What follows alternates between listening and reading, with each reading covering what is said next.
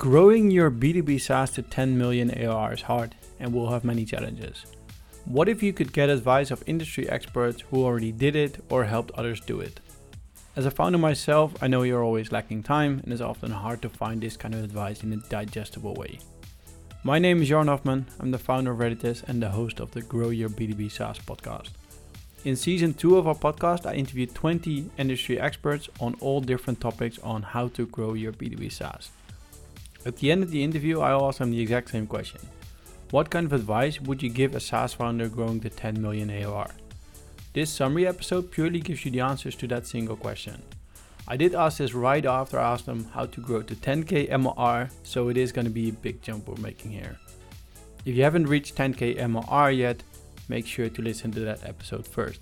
Before you hear the guest speak, I will let you know who it is and which episode, in case you want to listen to the full interview. So let's go. We're going to start with episode 1, where I interviewed Michael Damnjanovic on how to run profitable ad campaigns. I think what I've seen with companies that are uh, at that size is that they're still doing a lot of what they're doing, but they're allocating more money to testing and experimenting. And that could be then with different channels to find different avenues of growth. I think at this stage, that's probably the best piece of advice I've got for those companies.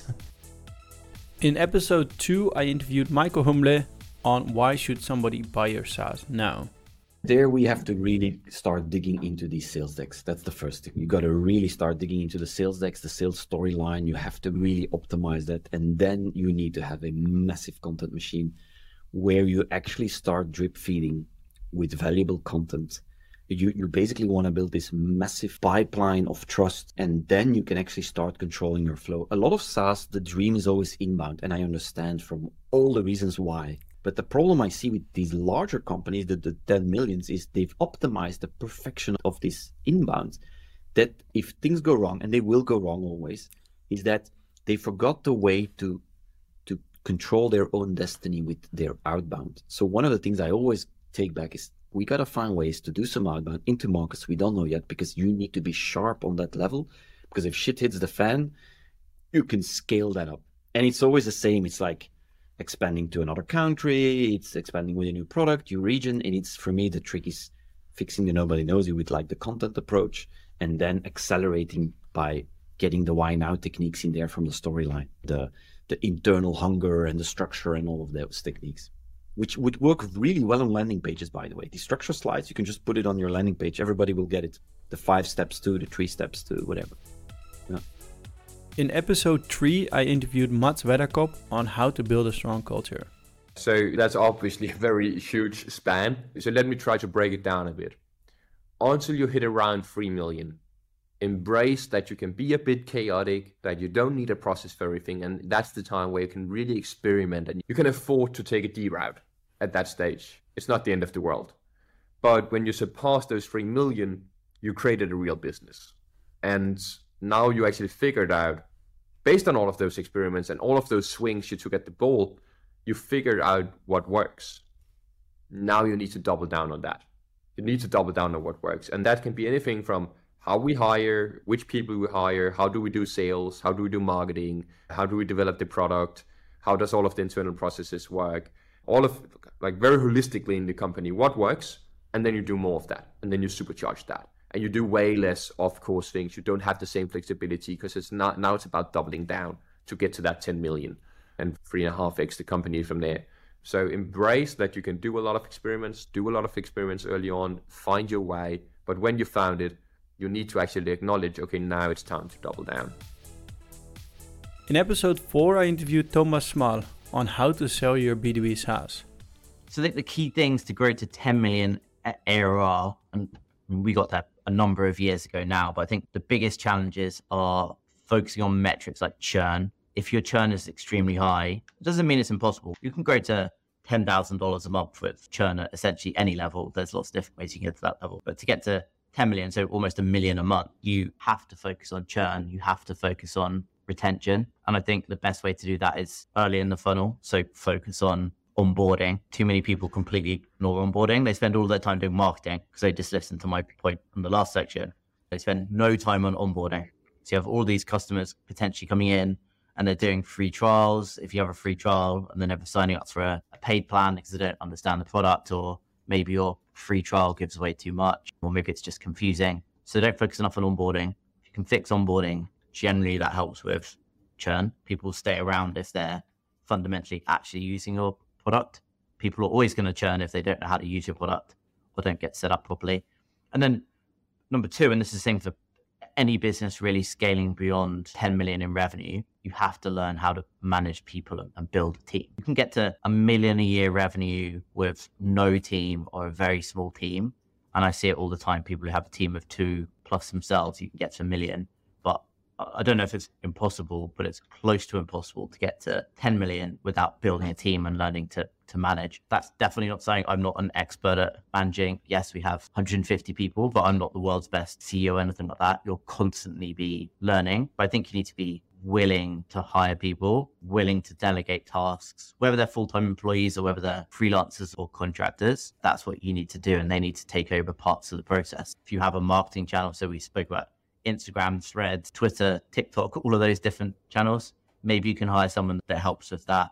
Yes, you might still need to be involved. For example, with your podcast, at the moment, you might be doing all the production yourself. But if you want to grow, you might hire someone full time who's your podcast producer. And then you hire someone who's going to also do the marketing. And then you hire someone to make sure you're doing social media well or it's being emailed out to your email list and your audience. So you hire people for all the different stages as you go. And I always think it's important, particularly on the way to 10 million, is figuring out what you're good at. And you probably still need to do that. I still work within my own business today. I still essentially have a job, but I work on the things I'm good at. And I definitely do not do the things I'm not good at. Get out of the way of people who are better at their job than you are.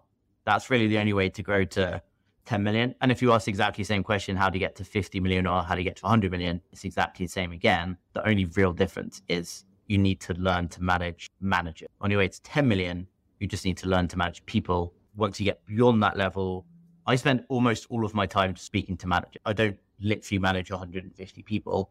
I'm responsible for 150, but it's actually the kind of the managers within the team, the senior people that I spend all of my time working and speaking to. In episode 5, I interviewed Maeva Cifuentes on how to leverage SEO as a B2B SaaS. It's tricky because at this point, have they already been doing SEO or have they not? That's the question there because SEO is kind of like a mm-hmm. marathon. So if you start late, it's basically like everybody's already been running for two hours and then you have to catch up to them. So again, the answer is kind of the same. Like a lot of people are tempted to start really small and be like, try a little bit and validate it. You probably should have validated it earlier it can be validated if you see your competitors are growing and driving revenue through it then it's validated as a channel. But uh, remember that it's a marathon everybody's ahead of you so if you're going to choose it probably go hard on it. And at that point you can invest a little bit more. And try programmatic seo because it's a really efficient way to go hard on seo in episode 6 i interviewed Steffen Hedebrandt on how to do revenue attribution the right way. And then I would give SaaS founders particularly, I would tell them to ask their teams about how what they are doing in their team is helping your company make more money and continuously challenge this this narrative or this explanation. So if you're a sales team then ask them how are you generating money? How is the marketing team generating money? So the whole company gets curious about how this process look like and then hopefully some of the smarter cookies out there would then say, I must be some kind of technical solution to this question. But I think the most important thing is just being super both curious and, and, and ambitious about understanding how do we generate revenue and what can we do more of to generate more revenue. In episode 7, I interviewed Mike Rizzo on how to build a community as a B2B SaaS. I would say start leaning in on what is the staff requirement, the people manager side of it look like for managing a, any type of the community that we talked about during this show, right? Whether that's product, innovation, content, whatever it is, make sure that you look at the headcounts that you're going to need in order to run those effectively. And then make sure you like are investing in the right sort of technologies. But I don't mean just pick a forum product or whatever. There isn't a right or wrong way to do there's probably a wrong way, but there isn't like the perfect solution for any one of your initiatives. I would say just make sure you have somebody involved that can try to take what's what is going to come from this community effort and tie that back into the business, right? Their mission shouldn't just be that you have a successful community for whatever its purpose is. It should also be how do we communicate that value back into the partner channel, back into marketing, back into customer success, back into support or sales or product or wherever it needs to go.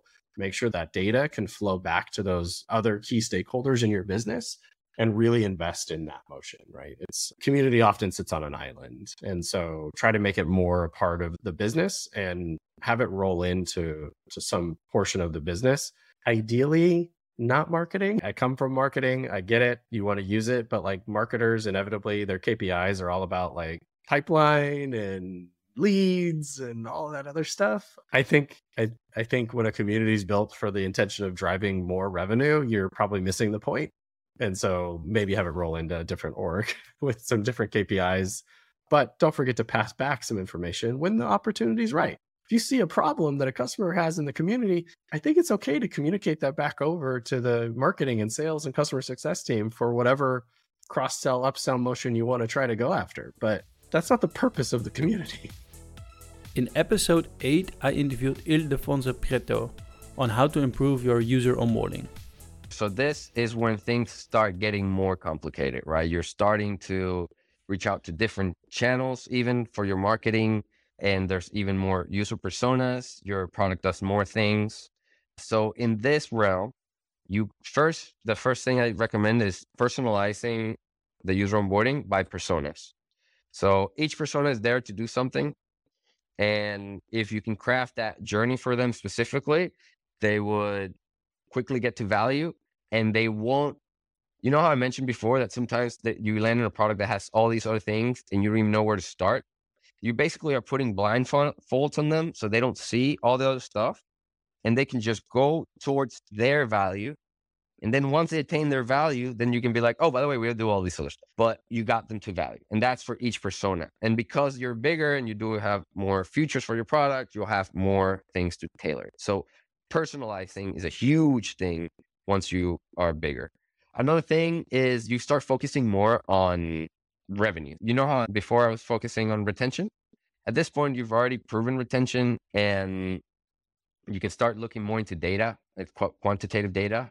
That's where that's when I will start diving deep into quantitative data. Like it's a shift, and but then you, you and you're looking for ways to increase lifetime value per customer, but also decrease cost per acquisition by activating more users. So if you're able to activate more users, your cost per acquisition decreases, therefore making your business more scalable. And that's literally what at that point you're trying to scale.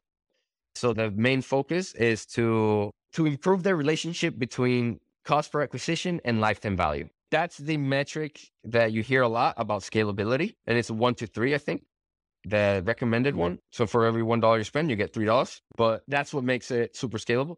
And that's what your user onboarding should be focusing on. And you'll have different metrics. And at that point, you need to define like the specific metrics. You need to have the onboarding funnel. Like data becomes like the biggest part here because you have it. And that's where you, you can't do usability testing with everybody. It's still useful. But at this point, you have so many users that they're literally telling you with the data what you need to fix. So that would be my shift in mindset.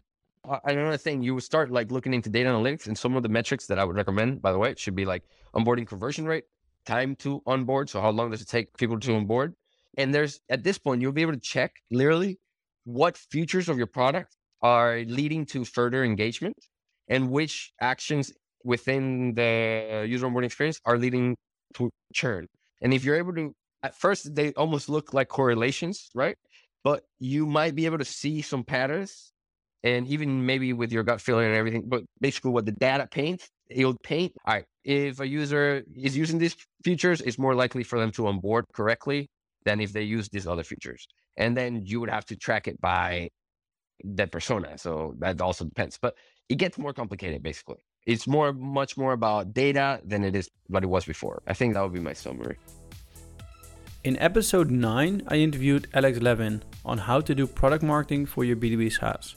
So if I'm talking to a later stage CEO, I think it's a very different world. It's you've already proven that you can have some salespeople repeatedly go and sell the thing that you have. What you need to start thinking about is the process to make sure that you're at scale doing what we just talked about. How are you getting customer feedback? How are you discovering what custom competitors are doing? How are you then thinking about the positioning? How are you training other people on it? How are you getting feedback from them so you can do it at scale and not just as a single founder?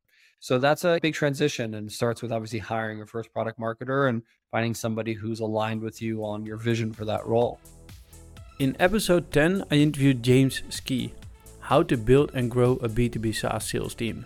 So, generally, at this stage of the business, you've probably got a couple of SDRs that are booking meetings, and you need two, maybe three closers, plus yourself that's going to be supporting larger businesses. What you would like to think is that on that way to 1 million ARR, that you've got a proven track record, you've got a playbook that you're iterating and developing. Your product add value? What point in the kind of customer journey it adds value? You've got proof point, you've got testimonials, you've got a team of closers that independently close sales without any of your interaction or input. And, and that's when you know that you're starting to build a you know repeatable sales process predictable pipeline, and that's going to allow you to scale through 1 million ARR, and then obviously you start going on a different journey. In episode 11, I interviewed Yann Skaalen, how to reduce your CPL and scale profitable ad campaigns. Now, just as I said, good foundation. I'm lucky, so I already have four exits, so I know what it takes to build a company, and so I would say like you and me are a member of the same the same SaaStock uh, founders memberships. Don't listen to everybody because you're going to get so many advices from uh, LinkedIn. The experts are talking about how to build and scale and create things. Well, how many companies did they sell? How many companies did they create? Yeah, some are really good, but most of them, 90% of them, none. And you shouldn't listen to them. Being part of a community with like minded people and learning because and that's what I like with our talks in SFM because I'm learning from your mistakes. I don't care about how you succeed because maybe I can put that to my company. But when I hear where somebody really messed up, I make a note of that and yeah, I'm trying not to do the same mistake. So I think that smart people try to learn from other people's mistakes, and that's where I take my learning, not the success stories about everything that is great. In episode 12, I interviewed Andrew Gazdecki on how to bootstrap your SaaS to a 10 million plus exit. Start hiring people smarter than you as soon as you can afford them. That was probably my biggest mistake at Bizness Apps personally. And the first thing I did when we started getting to a point at Acquire where I can hire people that, you know, I had previously worked with that are far smarter than me to take over certain departments. That was the first thing I did. So get out of customer support, you always want to have a pulse on your customers forever, but you don't need to be sitting on live chat forever. Like you need to work on the business, not in the business. And that's a critical shift that I think a lot of founders don't really understand in terms of how impactful, like how much faster you can grow if you build a team. Startups, in my opinion, are a team sport. And so to do that, you need to pull yourself out of departments and be a selector of leaders to take over customer support, to take over marketing, to take over sales, to take over product management. Because that way you're building a business rather than just a really highly demanding 100 hour a week job. In episode 13, I interviewed Lotte Geldermans, how to secure an early stage investment for your SaaS. Professionalize your pipeline. Like we mentioned before, really professionalize that weighted pipeline, create predictability within your company, find out what sticks, what doesn't, and even more than what it did before, and just start growing like crazy and do things smartly. Also, one tip that I have there is don't hire too quickly. We always say hire when it hurts. So it's very often people say, okay, I just raised money. Yeah, I'm gonna hire 20 people. No, start with the core, hire where it hurts, play it smartly. Now I'm gonna sound like a broken record, like everybody else is saying, but we live in a time and age right now that there's a lot of things that can be super easily automated with AI. So really invest more time in that today, setting up those scalable processes more so than scaling a huge team right now because you're gonna experience those pains definitely if you have all of a sudden a hundred people working for you and you don't know what to do with them. There's a lot of things that come to this to play on that. Yeah, be a bit careful on that and focus more on the right processes than hiring a lot of people. In episode 14, I interviewed Nathan Latka on how to get capital as a bootstrapper. If you're at 10,000 of MRR and you're trying to decode how to get to 10 million of revenue, download your customer base. It's paying 10 grand, right? It makes up 10 grand of MRR. Sort from who's paying the most to the least and go figure out, just only focus on the customer paying you the most money and go think about how do you change all of your top of funnel strategy to just go get more of that highest paying customer. That's the fastest way to decode how to go from 10K in MRR to 10 million of ARR. Yeah, and then especially with the thing you have in the mind, make sure that it's it's cost effective. So you keep your customer acquisition cost low even while trying to get more of those. The best way to grow MRR is to sell the same product to richer people. That's a good one. I don't know if it's going to fit with the future of SaaS, but that's that is a nice one. Oh no, it's like uh, if it's if fa- future of SaaS is usage based pricing, and let's say the usage is I'm making this up number of rows of code ingested to your database per month. Someone that has a way bigger SaaS company is probably willing to pay more per row of ingested data because they sell more to their customers, right, than someone who's pre-revenue. So the same still applies. Same sell the same product on a usage basis to richer people. In episode 15, I interviewed Mark Stouse on how to plan, predict, and prove your go-to-market plan. At that point, it is totally a confidence and trust game. If you want proof of this, just look at your average sales cycle. What happens? About halfway through, they stop asking you all kinds of investigative questions and they move entirely into risk mitigation and due diligence. They're also not really talking to you nearly as much as they are third parties that might have point of view on you because what they're really trying to to assess is all that stuff that the vendor told us. Is that true? Can we count on that? And the more the answer is yes so the more confidence they have the more trust they have in you the way that manifests analytically speaking company after company shows this. Uh, you get bigger deals so you get a lot of deal expansion going on when they have more and more confidence in particular. And trust is the governing factor on how uh, quickly they close deals with you. So your average deal velocity, the relationship between average deal velocity and trust scores is off the charts. So if you have low trust, they're going to take a lot longer to do the deal. In episode 16, I interviewed Andy Karuza on how to achieve product market fit. This is where scale and processes become really important. So if you've actually defined your product market fit, actually one thing, so you might even have 10k in MRR and ARR. But uh, like I mentioned earlier, like that revenue, don't don't assume that revenue means that you have your business model. So step number one would be, okay, we have some revenue coming in. Are we ready to actually scale? And can these processes really scale out our business? Or this is the point to where you have to really make that decision to to pivot your company. So first, really know that you have product market fit and just make sure that you have that dialed in. So if you have that, then you're ready to scale your business. You've defined hopefully some processes that work for how you treat your customers, how you onboard new customers, maybe the marketing channels that are really working for you. And there's a great book that I like to that I read several years ago by the founder of DuckDuckGo, I think. It's called Traction. So mm-hmm. basically it identifies 19 different traction channels. There's more now, but where you can get you could actually get your customers. And for every business, it's not going to be the same traction channels each and every time. So sometimes founders walk into it with a bias that that they think what worked in their previous company is going to work in this company. So look at everything from a clean slate and don't be afraid to try new marketing channels to experiment and grow. But if you identify processes that really work to scale your business, double down on those. If you found like a particular marketing channel, maybe it's product partner led growth, really double down on developing more partnerships because that'll build that foundation that really helps scale your business. So I would say at this stage, you're building a scalable model and, and defining processes that you could scale with will really help you get to that 10 million ARR. But don't be afraid to try new things, right? Always be experimenting there because you might you might discover like a new way, a better way of doing things, or maybe a new marketing channel that you might not have thought of before that actually ends up becoming pretty lucrative for your revenue growth. In episode 17, I interviewed Shay Ho on how to leverage marketing automation for your SaaS. On the path to 10 million in ARR, a lot of it becomes about some of the soft skills and the criticality of the team you're building and the culture you're setting. So don't be shy about how you're focusing on how you're growing and building that team and being critical about are we hiring the right people?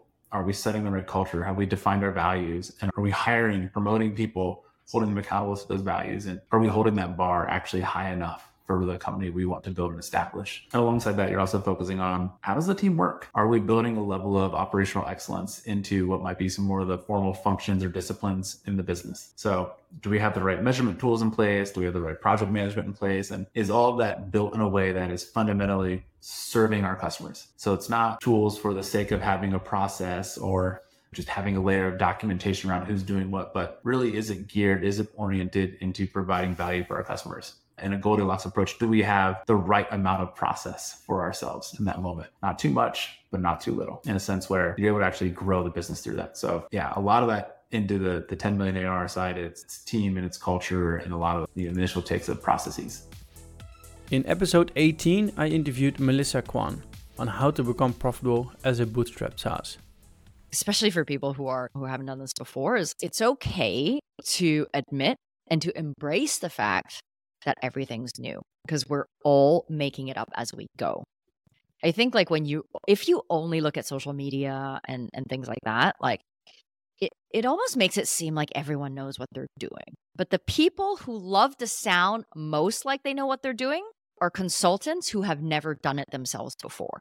So never take advice from someone who's never been in your shoes. It's super easy as a consultant to be like, "Oh, you should do all these 10 things." But if you've never been a founder, if you've never had to figure it out on, on your own and you can't, you don't have the money to hire people from big companies who have actually done what you've done, you have to figure it out yourself. So I think the best advice is just embrace it. Embrace the fact that you don't know what you know, but just know that it's normal and, and everyone else is also figuring it out.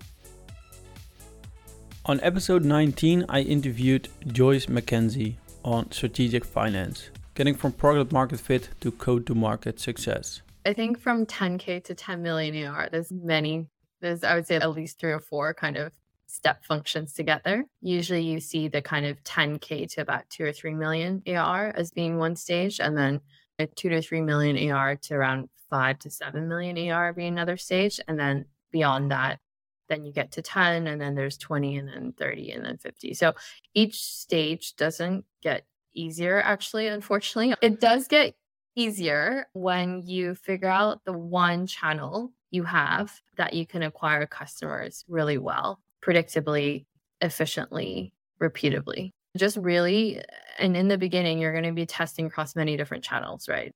Very quickly doing iterations to figure out what works, what doesn't. But just identifying that one channel, that core ICP, and not deviating too much from that and just being disciplined and continuing to double triple down on those i think will take you a long way.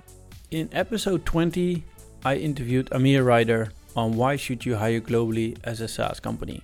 If you grow to 10 million arr just don't get into the habit of overhiring. I think you always hear that people are overhiring during those days. They get very manic and just excited and happy and we're going to hit 100 million revenue in the overhire so I would say just do the opposite. Take a look back, value, analyze all your KPIs, your positions, and optimize because I think that success will give you a tendency to want to overhire and just be careful. That's pitfall. These were all the pieces of advice on how to grow your B2B SaaS to 10 million ARR from season 2. If you love this episode, make sure to listen to the full ones as they will be packed with a lot of value. Before we end this, could you just do me a quick favor can you follow the podcast, give it a review, a rating, a thumbs up, or anything which is possible where you're currently listening? Feel free to connect with me on LinkedIn. My name is Joran Hofman. And if you're interested in growing your B2B SaaS, which you probably are, make sure to check out Reditus. If you mention that you listened to this episode, you will get some extra benefits. Again, thank you for listening. And uh, this concludes season two. So I'll see you back in season three of the Grow Your B2B SaaS podcast. Cheers.